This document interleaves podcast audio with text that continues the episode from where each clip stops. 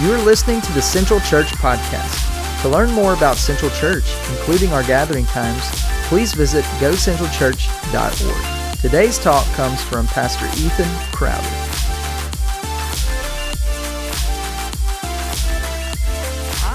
Am the proud son of a teacher. Uh, my mom gave her life uh, to education, uh, to teaching the next generation. She retired this year, and so uh, she sends me text messages regularly. It's like a Tuesday afternoon, and they're at the beach or something like that. So I've stopped responding to my mom's text messages. Um, uh, but I've spent a lot of time in classrooms right? And one of the things that I've noticed the, uh, the more time that I spent in classrooms was that a lot of teachers, uh, they had kind of inspirational quotes on the wall. I had a football coach, he also taught math, uh, and he had a, a, poster on his wall for as long as I knew him, uh, and it said, shoot for the moon, even if you miss, you'll land among the stars. Uh, now, some of these inspirational quotes, uh, maybe they made sense, maybe they were true. some of them them uh, made me scratch my head a little bit. Uh, I served as a student pastor for several years, and uh, the middle school uh, that most of our middle school students went to, they had a theme for the year. It was kind of a, a theme saying, and it was something like this it was hard work beats talent uh, when talent doesn't work hard. Maybe you've heard something like that. Well, I had a, a gentleman who served in our student ministry. Uh, he was a former college football player, uh, and I was talking about that statement, and he said, Ethan, that's a lie.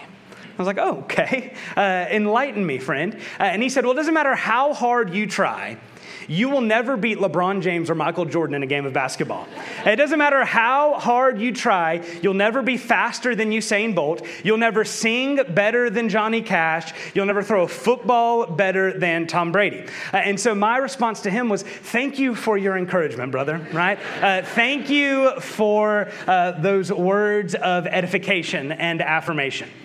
Uh, but uh, some of them, maybe not so true, uh, but some of them are. Uh, there's one that goes something like this that nothing worth doing is easy right? Uh, if it's worth doing, then it takes work. If it's worth doing, maybe it even takes a little pain. Uh, and where we come to this morning in Philippians 1, uh, we come to a place where Paul is really going to take that phrase or something similar and he's going to gospelize it, right? He, he's going to give us uh, a gospel spin on uh, a phrase similar to this. And so as we look here at Philippians chapter 1, uh, what we see in this passage is this, is that advancing the gospel gospel is often costly, but always worth it. Advancing the gospel is often costly, and it's always worth it. Look with me in Philippians chapter 1, beginning in verse 12. Let me invite you to stand as we honor the reading of God's perfect and precious word. And we're going to read down to verse 30. Starting in Philippians chapter 1, verse 12, the Spirit says to us this morning I want you to know, brothers, that what has happened to me has really served to advance the gospel, so that it has become known throughout the whole imperial guard and to all the rest that my imprisonment is for Christ. And most of the brothers, having become confident in the Lord by my imprisonment, are much more bold to speak the word without fear. Some indeed preach Christ from envy and rivalry, but others from goodwill. The latter do it out of love, knowing that I am put here for the defense of the gospel. The former proclaim Christ out of selfish ambition, not sincerely, but thinking to afflict me in my imprisonment. What then? Only that in every way, whether in pretense or in truth, Christ is proclaimed, and in that I rejoice. Yes, and I will rejoice, for I know that through your prayers and the help of the Spirit of Jesus Christ, this will turn out for my deliverance. As it is my eager expectation and hope that I will not be at all ashamed, but that with full courage, now as always, Christ will be honored in my body, whether by life or by death. For to me, to live is Christ, and to die is gain. If I'm to live in the flesh, that means fruitful labor for me. Yet which I shall choose, I cannot tell. I'm hard pressed between the two. My desire is to depart and be with Christ, for that is far better. But to remain in the flesh is more necessary on your account. Convinced of this, I know that I will remain and continue, continue with you all for your progress and joy in the faith, so that in me you, have, you may have ample cause to glory in Christ Jesus because of my coming to you again.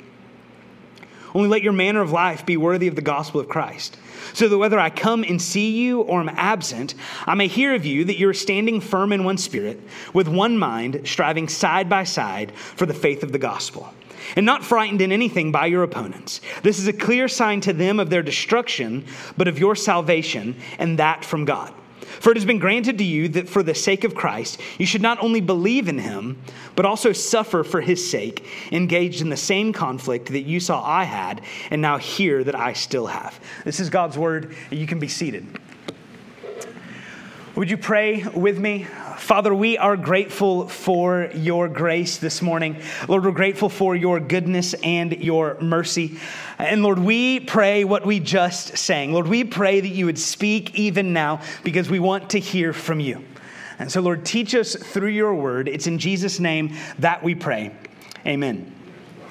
As we look at this passage and we think about this truth that advancing the gospel is often costly and always worth it, we're going to see three truths from this passage about advancing the gospel. The first truth is this is the how of advancing the gospel, or we might say the way of advancing the gospel. Uh, the gospel doesn't advance by accident, right? God uses his people. And it's often costly, it's always worth it but it always goes forward. The gospel always moves forward through God's people. Now, if you remember last week, uh, we began in this study in the book of Philippians, and uh, Paul introduces uh, himself. He introduces this letter. He introduces why he's writing. And if you remember from last week, Paul's writing in chains.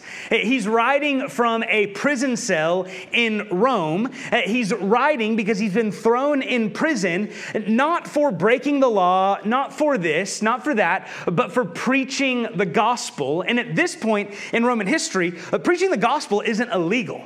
Uh, Paul's just making the wrong people mad. And so he's writing and he says here in verse 12 that God is using Paul's imprisonment to advance the gospel. He says, I want you to know, brothers, that what has happened to me, my imprisonment, has really served to advance the gospel so that it has become known throughout the whole imperial guard and to all the rest that my imprisonment is for Christ.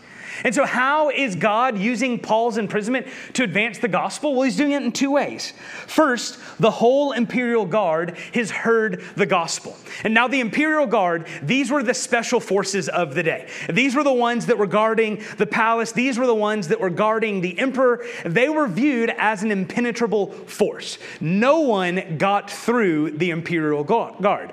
What Paul says here is that the gospel gets through, right? That God is penetrating the imperial guard with the gospel. That as there's a shift change, every time there's a shift change, Paul doesn't think, oh no, there's a new guard. He thinks, oh yes, there's a new guard, right? Uh, oh no, there's a new guard I have to deal with. No, there's a new guard that I get to share the gospel with, right? There's a new guard that I get to tell about Jesus. And so the gospel's advancing through Paul's imprisonment uh, by him preaching the gospel to the imperial guard. But second, we see this in verse 14 that many in Rome, they've heard of his imprisonment and they've been energized by it. Look at verse 14. He says, Most of the brothers, having become confident in the Lord by my imprisonment, are much more bold to speak the word. And look at that last phrase without fear. Now, we might expect that uh, Paul has been thrown in prison. The brothers, the sisters in Rome, they hear that Paul is in prison. And so we might think that, hey, they're going to go into hiding, right? If this can happen to Paul, then I certainly need to be careful. I need to be careful about who I'm sharing the gospel with. I need to be careful about who I'm talking to Jesus with. But just the opposite happens right? Is Paul's thrown in prison, the mission of God doesn't slow down. The mission of God speeds up. His work isn't hindered, instead, it's fueled by the situation. These believers, they see Paul's example and they're encouraged by it. They see that Paul is willing to go to prison for the sake of Jesus. And so in their minds, what's happening isn't, oh no, I might go to prison. Or what's happening is, oh, I can do that too. Right? I can preach the gospel, I can share the gospel in that way. But then something strange happens in Paul's kind of narrative of what's happening. Right? He says that many have been emboldened, many are preaching the gospel, but then look at verse 15. He says, Some indeed preach Christ from envy and rivalry, but others from goodwill. So there's, there's a group of people who are preaching the gospel because they love Jesus, right? They're preaching the gospel because they want people to know Jesus. But there's another group, and they're preaching the gospel from envy and rivalry. Now, we don't know much about this group. We don't know who they were. We don't know where they came from. But what we do know is that there's some kind of envy and rivalry that has happened with them towards Paul. Now, some commentators, they speculate about what might this envy and rivalry be. And so many believe that this was a group, it was probably the Judaizers that we read about in Galatians, who uh, they think that they can preach in a better way and maybe even preach a better gospel than Paul. But what many commentators speculate is they think that what's happened here is that if you jump over to 1 Corinthians, Paul says, I didn't come with great and lofty speech. What he's saying is, I didn't come as an eloquent communicator. And so, this group that's preaching the gospel from envy and rivalry, they're a group that thinks, oh, I can preach the gospel more eloquently than Paul can. Or they look at what happens to Paul, that he's constantly shipwrecked. He's constantly being imprisoned. He's constantly being beat, and they think, Paul must be doing something wrong. I can do it better right? Can you imagine thinking I can preach the gospel better than the Apostle Paul? that, that's insane, right? That's, uh, that, that is, uh, that's just hard to fathom. But that's what this group has done. They've said, look, we can preach better than Paul can. But what does Paul say?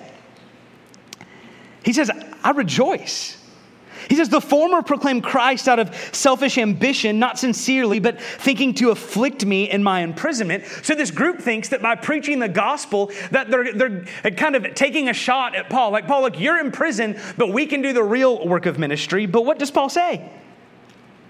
He says, The former, they proclaim Christ out of selfish ambition, not sincerely. What then?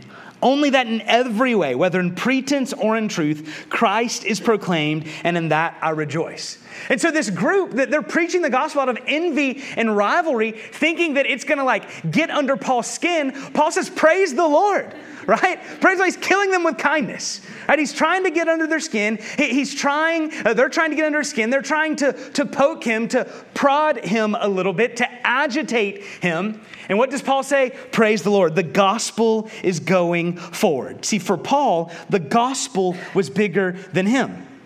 He didn't care if they could preach better than he could.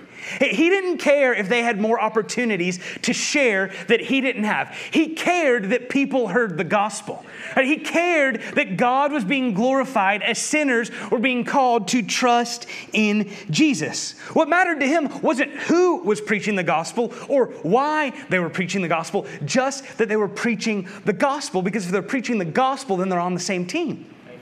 This should be our posture towards other churches. Right? Other churches are, we're not in competition with them. I praise the Lord for other churches. I got a text message this morning uh, from a pastor here in the area just telling me that he was praying for me and he was praying for Central. Right? That's the kind of gospel partnership that we need if we're going to reach our community and our city and our state for Christ. Right? That's, that's what we need, and that's what Paul demonstrates here. Maybe you're familiar with the name George Whitefield. George Whitefield was one of the great evangelists of the First Great Awakening. In fact, Benjamin Franklin, uh, who wasn't a believer, he would go just to hear George Whitefield preach because Whitefield could draw crowds of thousands. And what we know from history, even from Benjamin Franklin himself, is that Whitefield could draw crowds not just of thousands, but of tens of thousands. And he had this booming voice so that everyone could hear him. He didn't have a microphone, he didn't have a megaphone. Whitefield could just preach in such such a way uh, that his voice carried and people could hear. And Whitefield was part, uh, along with John Wesley, of founding what today we call Methodism, right? So, Methodist churches, they came out of a movement born out of uh, George Whitefield and John Wesley. And in the early days of Methodism, uh, of the Methodist movement, uh, there was a, a kind of a fracture. There was a, a, split that was starting to be seen. And what it was is that some people were drawing their allegiance to Wesley, and some were drawing their allegiance to Whitefield. And Whitefield hears about this, that there are people dividing over, well, I'm with Whitefield and I'm with Wesley. And so what Whitefield decides is he decides that he's going to step away from the movement. He's going to hand over leadership, he's going to hand over influence to John Wesley. And as some of his followers, they begin to hear about this, they say, Whitefield, if you do this, your name will be forgotten to history.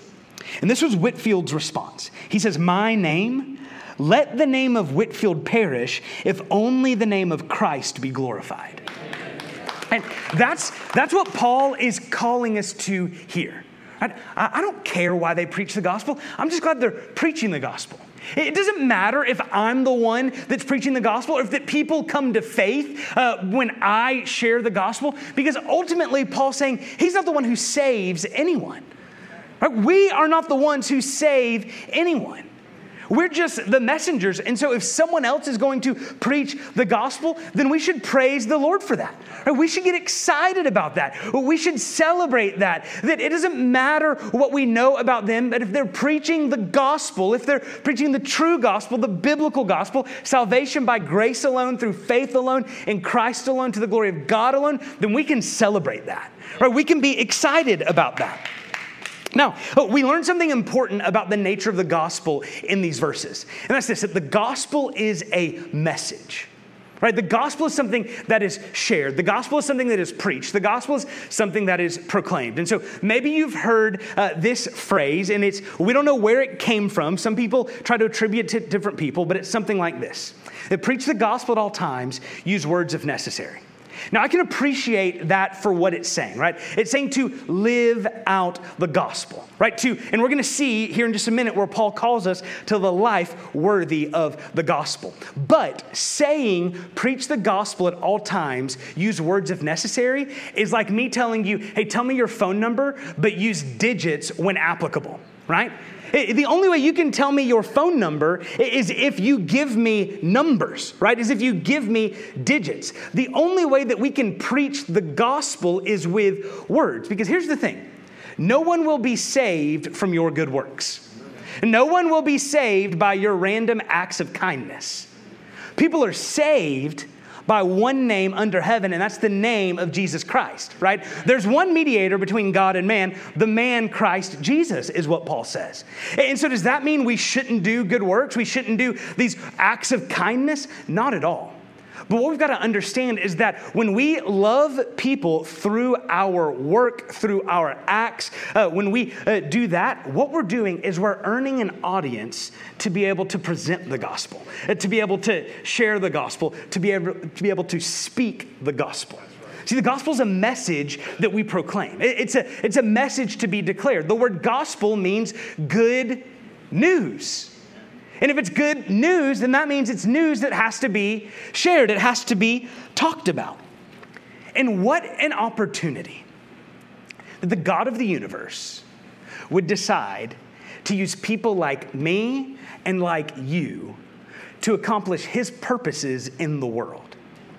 Right, that God's plan to reach the world involves you. Now, it doesn't hinge on you. Right, the most important person in this story isn't you. The most important, person in this story is God. But God has designed that He would use you and me for His work in the world.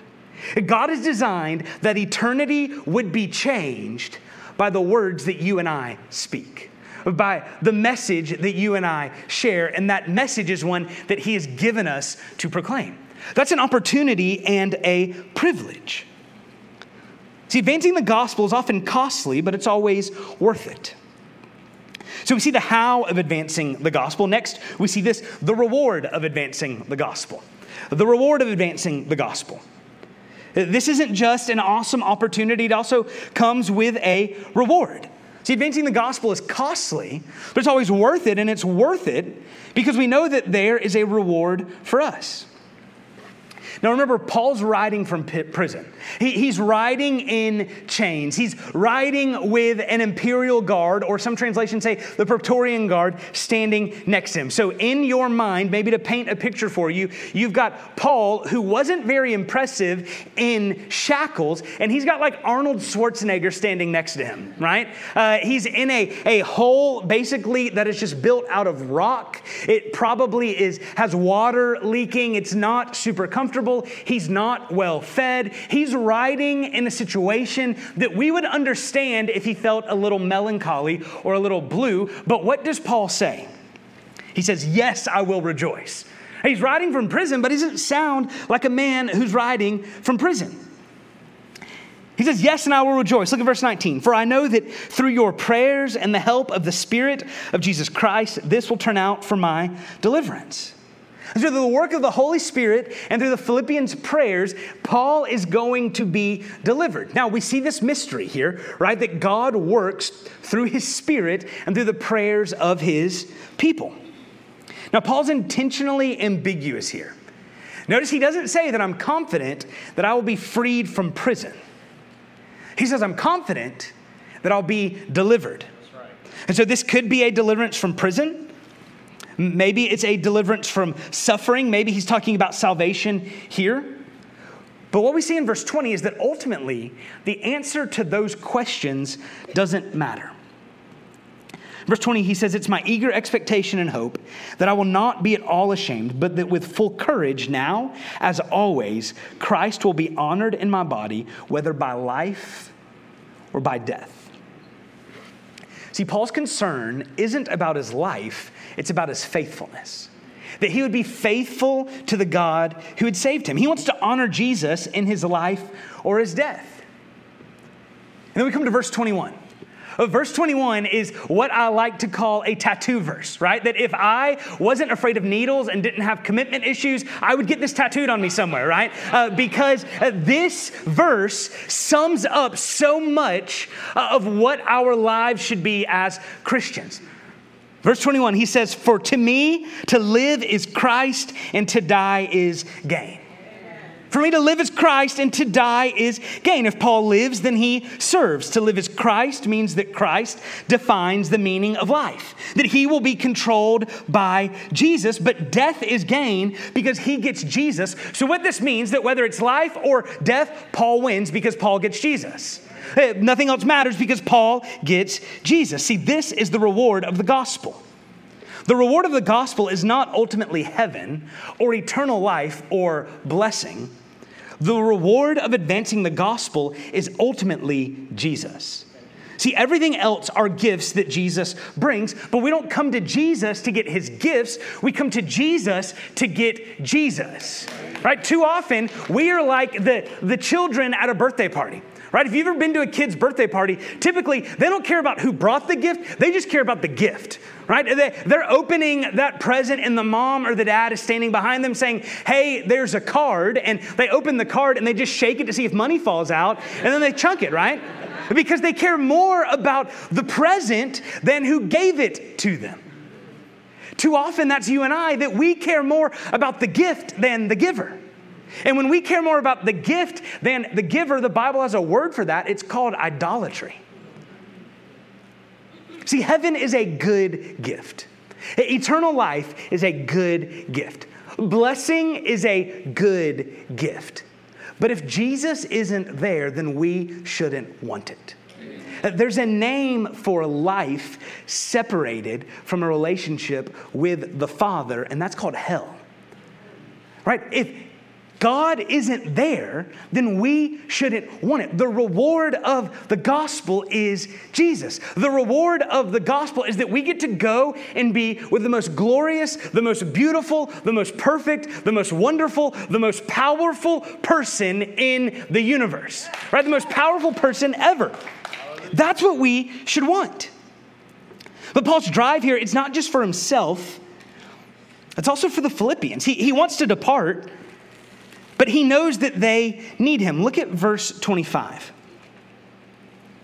Paul says, Convinced of this, I know that I will remain and continue with you all for your progress and joy in the faith, so that in me you may have ample cause to glory in Christ Jesus because of my coming to you again. Now, that word progress, he uses that there in verse 25 for your progress and joy in the faith. That's the same word that we have translated for advance in verse 12. So Paul says, How is the gospel advancing? Well, the gospel is advancing in the same way that your joy and your faith is progressing. See, they need to grow, but Paul wants to be with them for their joy as well, because he wants them to know that this joy that he has and that they need, this faith that he has and that they need, that it only comes from one place, and it comes from Jesus. He wants to stay with them so that he, he can see them grow in Jesus. The reward of advancing the gospel is that we get more Jesus, but it's also that we get to see others experience more of Jesus. You get to see others find joy. You get to see others come alive to Jesus, come alive in their faith. If you've never walked with someone and seen someone move from death to life, seen someone talk about the gospel and then believe the gospel, there's no greater joy than that. There's nothing greater that you can give someone, but there's also nothing greater that you can experience as they come to faith in Christ. When we advance the gospel, we get to see others come alive to the joy that only Jesus can give. And so the reward of advancing the gospel is Jesus, and then we get to see others get Jesus. There's a pastor, his name's Robby Gallaty. Uh, he says it like this He says that the gospel came to you on its way to somebody else. And so when we advance the gospel, we are being gospel highways, not gospel cul de sacs, right? Too often we're gospel cul de sacs where uh, the gospel comes, it comes to a dead end, it just comes to us. But what we've been called to is we've been called to be gospel highways, uh, that we take the gospel to others, that it came to us on its way to someone else, and we're going to make sure it gets there. And we're going to make sure it gets there because as we take it, we get more of Jesus, but also that person gets Jesus. And so not only do we get to experience our joy, but we get to experience their joy as well. That's the reward of advancing the gospel. See, advancing the gospel is often costly and it's always worth it. We, we see the how of advancing the gospel and the reward of advancing the gospel. Finally, we see this the cost of advancing the gospel. The cost of advancing the gospel. There's no promise anywhere in the Bible that what God calls us to will be easy. There's no promise in the Bible that what God calls you and I to will be comfortable. Things worth doing are rarely easy, but they're worth it. And this is true of advancing the gospel. Advancing the gospel is costly, but it's always worth it. And so, what's the cost of advancing the gospel? The cost of advancing the gospel is our lives. Look at verse 27. Only let your manner of life be worthy of the gospel of Christ, so that whether I come and see you or am absent, I may hear of you that you are standing firm in one spirit, with one mind, striving side by side for the sake of the gospel. See, our lives should match the worth and the weight of the gospel. The gospel should inform every area of our lives. That every area of our life should be impacted, should be affected by the good news that Jesus has come to save. And he shows us what this looks like here at the end of verse 27. A life lived worthy of the gospel is a life united with other believers in the church. He says, Whether I come and see you or am absent, I may hear of you that you are standing firm in one spirit, with one mind, striving side by side for the faith of the gospel. What Paul's saying is that if your life is going to uh, look worthy of the gospel, if you're going to live in a life, live a life that is worthy of the sacrifice of Jesus Christ, then what that means is that you're going to humble yourself. You're going to lay your wants and your needs and your desires down for the sake of the mission, and you're going to strive side by side with the church for the sake, for the faith of the gospel. We stand firm in one spirit. We strive side by side. In other words, a life lived worthy of the gospel is not a life that can be lived alone, it's a life lived in partnership. Now, in verse 28, Paul introduces some new characters to this story. He says, And don't be frightened in anything by your opponents. This is a clear sign to them of their destruction, but of your salvation, and that from God. Now, the Philippians are dealing with some kind of opposition. We're not sure what it was. It was probably a mild form of opposition. It was probably financial or economic. At this point, we don't have any evidence that the Philippians are being thrown in prison or that they're being beat for their faith. But what's probably happening is that as the community begins to see that the Philippians have an allegiance that is to someone greater than Caesar, they start to get nervous. And so Paul says, Don't get nervous you don't have anything to be frightened about. Instead, know that your unity is a sign to the rest of the watching world of their destruction, but of your salvation. And the reason unity is a sign to the watching world of their destruction is because the unity that Paul was calling the Philippians to enjoy, the unity that he was calling them to experience, is a unity that can only be built by God's power. It's not a unity that can be built by just sheer will of force. It's not a unity that can be built uh, just on superficial things, but it's a unity where the rich and the poor, the slave and the free are coming together and they're experiencing the love and the power of God's grace. And so, as the world watches, they see this power at work and they're reminded hey, their God is real, right. right? Their gospel is true. This Jesus is powerful. Now, he ends this section with an interesting statement. Look at verse 29. He says, For it's been granted to you that for the sake of Christ, you should not only believe in him, but also suffer for his sake. Engaged in the same conflict that you saw I had, and now hear that I still have. There's two things that have been granted to the Philippians their faith to believe and that they would suffer for the gospel. Now, that word granted there that we've got translated there, it literally means to graciously give. So, what Paul is saying is that God is graciously giving us the opportunity to believe the gospel and to suffer for his sake. That, that kind of comes out of nowhere. As we're reading this, right? Yeah, he's, he's given us the grace to believe the gospel, praise the Lord. And then Paul says, Oh, but he's also given you the gift of suffering for his sake. Right? For many of us, I know for me, when I first read that, I think, like, God, that's not the gift I want. Right? That, that's not the gift that I want to experience. But what Paul says is that our opportunity to suffer for the gospel is really God's grace at work in our lives. See what this means? That God has determined that we should grow through pain. That our pain has a purpose. And so as we suffer, God does a work that can only happen in the season of suffering. In, in my mind, this is one of the greatest apologetics, one of the greatest defenses for the Christian faith. That we don't suffer needlessly or purposelessly, but that our suffering has a point. Right? That there's a reason that we suffer, and that reason that we suffer, it isn't just because we live in a fallen and in a broken world, but the reason that we suffer is that life in a fallen and broken world uh, isn't pointless, but that God is using that brokenness, He's using that fallen situation, this fallen state that we find ourselves in, for our good and for His glory. What this means is that we live in a constant Genesis 50 20 moment. That what man meant for evil, God meant for good.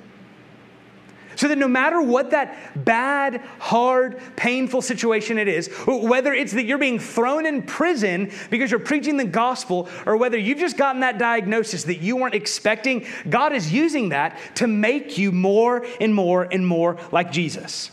See, suffering is like a scalpel in the hands of a surgeon. The surgeon inflicts pain, but he inflicts pain to fix what has gone wrong.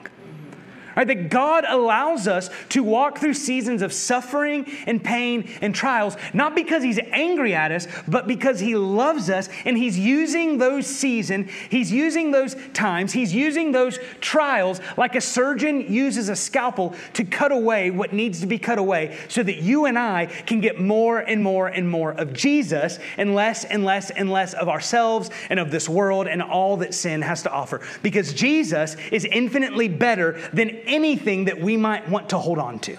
Right? That Jesus is better. And so maybe we read verses like Philippians 1:21, to live as Christ, to die as gain, and we think, "Amen, I want some of that." Right? I want faith like Paul's. Well, you ever wonder where did Paul's faith come from? See, we all want Paul like faith, but we don't want Paul like suffering. See, Paul had walked through the fire. He had walked through the schoolroom of pain and suffering, and he had come out on the other side knowing that God is faithful.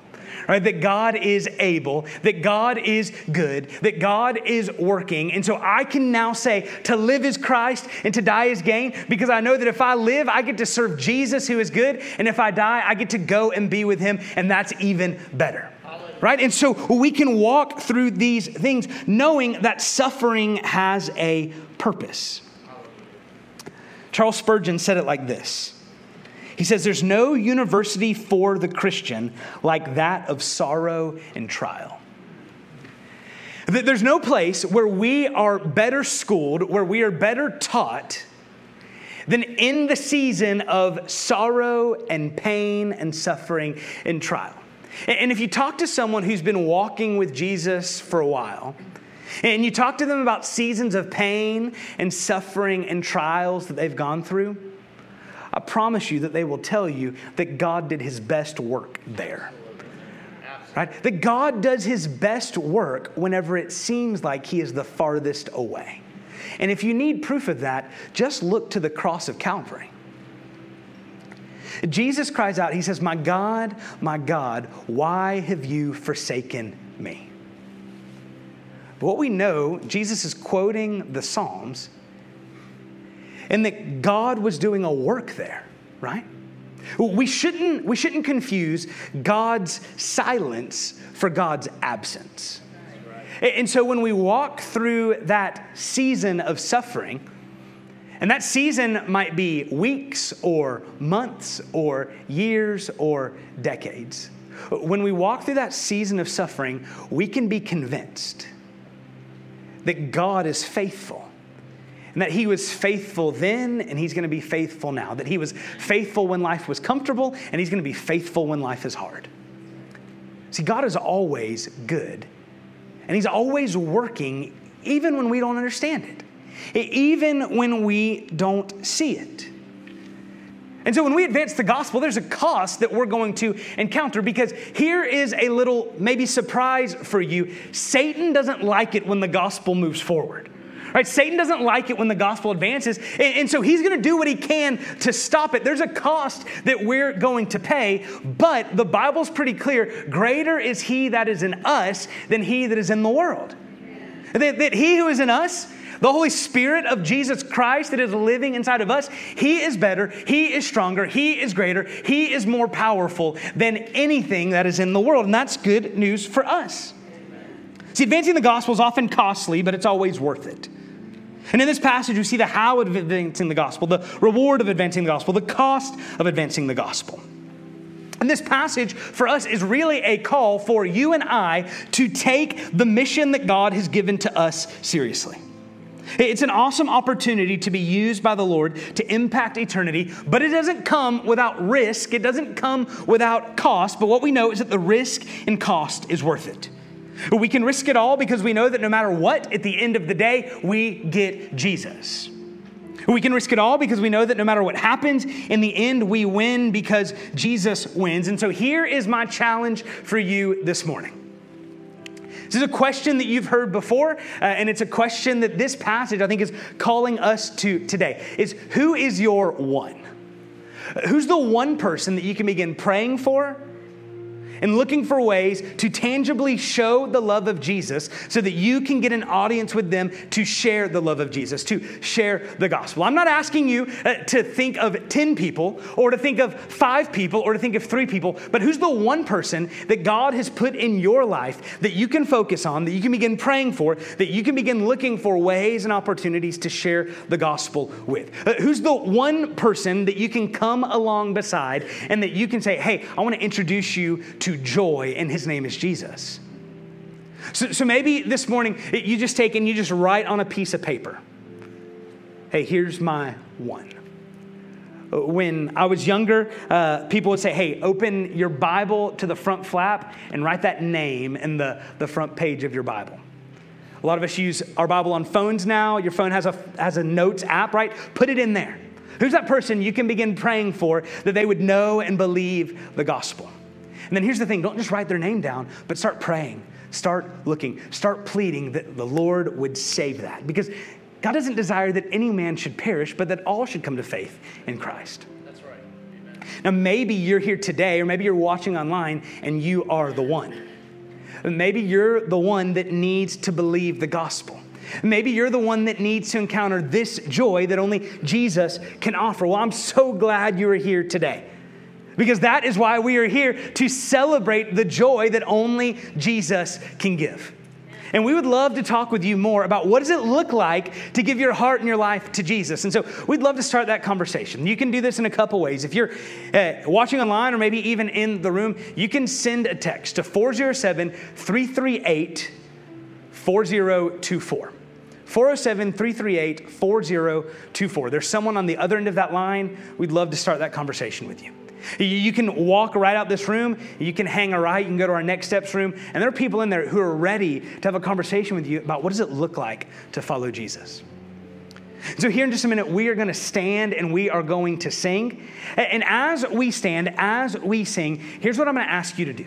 As you sing these words, I'm going to ask you to be praying for your one. Uh, who's that one person you can be praying for? Who's that one person you can be sharing the gospel with? Maybe that one person doesn't even know your name.